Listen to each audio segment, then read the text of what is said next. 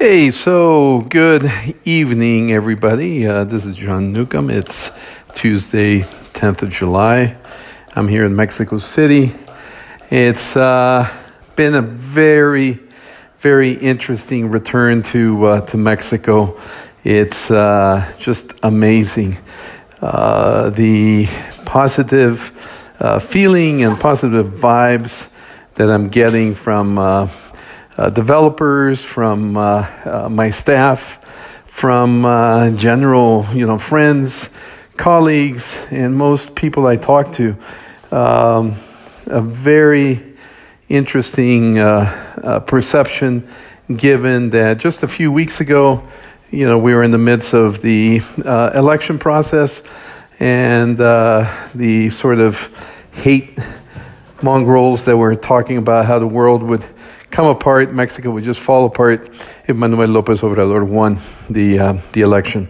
Uh, not only did he win, like I mentioned before, but via landslide, but um, there seems to be a general calm and acceptance, and actually very goodwill from uh, from everybody. A general consensus in the sense that uh, things will be actually very positive. Uh, that uh, you know, he's not going to be as disruptive. And quite the contrary, he'll be disruptive when he needs to be. Very interesting because if that were to happen, we would then be we would be talking about uh, a complete unexpected uh, turn of uh, of events. Now, many people say that uh, Lopez Obrador and his I would say, people that are surrounding him, his uh, counselors, uh, people that he's named uh, who will be uh, in cabinet positions, um, those who he's putting in uh, for the transition team. All of these are very well versed and experienced um, lawmakers, lawyers, and people with lots and lots of experience. Not all of it uh, positive. Uh, some of them are um, people who were tainted in, in previous administrations. Does that mean that there's enough control to uh, over them to keep them from kind of reverting to their old uh, ways? Uh, is there enough uh, control by Manuel Lopez and Andres Manuel Lopez Obrador to to control their their ways is going to be really, really hard. Because a lot of people are saying it's kind of going back to the PRI, which was the governing party for like 70 years uh, before uh, Fox won the presidency. Um, that was what, about uh, 18 years ago. And uh, in that time, um, we then had uh, Felipe Calderon, and then we had um, eh, Enrique Peña Nieto as presidents, with the PRI come, kind of coming back into power with Enrique Peña Nieto. Now, a lot of cabinet members in Lopez Obrador's uh, uh, cabinet uh, and his advisors are old PRI folks. So it's sort of like going back to the um, PRI of the 80s, a lot of people are saying. And uh, they may actually have an argument uh, with that. Will he be able to really stop corruption, as he said? You know, I think personally that corruption is a question of values. Uh, uh, people having values or people with values are not corrupt. Um, it becomes pervasive when you start seeing people without any values taking advantage of the system, and uh, that's what's happened uh, many, many times in Mexico. So, governing um, government programs that are meant to help the poor, you know, uh, quite the contrary, end up uh, serving the interests of those who are managing those monies. Uh, will he be able to control that? Hmm, we'll have to see. But here we are, uh, a week and two days into uh, this transition period. The peso has gained value against the dollar. Uh, I signed a contract uh, today at an exchange rate that uh, just a, a, week and a half ago I would not have expected that uh, it would be less. I, should have signed a contract before. okay, is what I'm basically saying uh, in pesos. But I was afraid. I was really afraid that we would have um, uh, a lot of negative effect and that the peso dollar exchange rate would skyrocket, at least temporarily. Well, that has not happened. Uh, the stock market has done very well. Uh, the general consensus in business people is that they're going to continue to invest and invest heavily.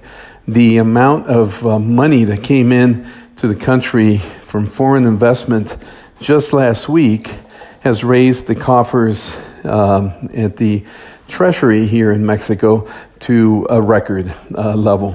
So, uh, wow, completely unexpected and also very positive. Now, um, kind of on a side note, and it's kind of related a little bit, so it's going to sound a little funny, but I I feel that uh, uh, since nothing's going to change and it's going to be all wonderful and everything will be well here in Mexico, that uh, there with this rhetoric that was expected, um, I think that uh, with everything that Trump is doing now as he heads out to Europe and he's just basically lambasting everybody, um, which is terrible. Um,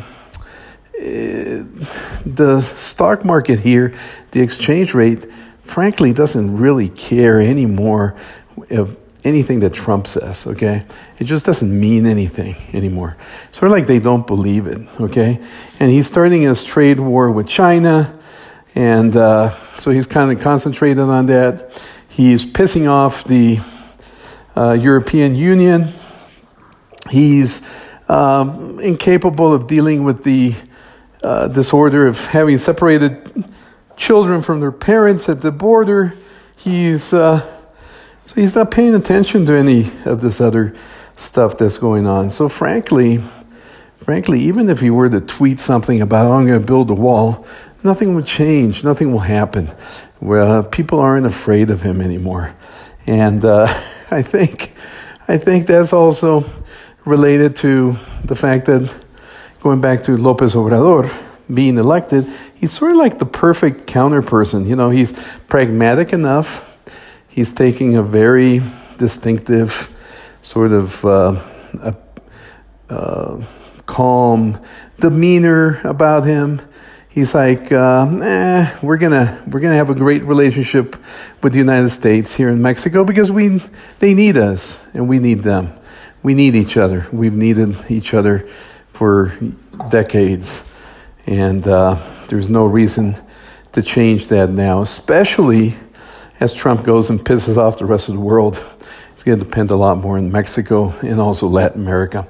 So, uh, can that be good news? Maybe again, the pragmatic Andres Manuel Lopez Obrador calling the shots here. Um, he may be onto something. So, uh, uh, Pompeo is here uh, at the end of this week. He's having meetings with the transition team. He won't be meeting with the present uh, government, which is also a message. Um, and maybe, maybe just predict here that a new uh, NAFTA agreement maybe gets signed when uh, Lopez Obrador takes uh, possession and becomes president officially of Mexico, and uh, he's inviting Donald Trump, and he's inviting the Prime Minister of Canada, and then with him here, and maybe, maybe they'll just sign a new agreement uh, at that point. That'd be a nice crystal ball. Let's see if I'm correct. In the meantime, um, tomorrow I'll do another, another podcast. Uh, my theme tomorrow will probably be more on the uh, uh, master planning efforts and the type of projects that were that we're seeing uh, being developed here in Mexico uh, and in Latin America, and uh, uh, why uh, there's an interest in well planned um, communities that involve um, not just responding to a market study, but, but also uh, creating a market where one doesn't exist. So tomorrow we'll get off the politics game. We'll go more into the development game. We'll talk a little more about that and we'll just carry on. We'll let politics be a take a back seat right now. Hey, I'm really glad to be able to say that uh, just uh, a week and two days after the election here in Mexico. You all take care. It was a real pleasure. Look forward to talking to you again tomorrow. Bye bye.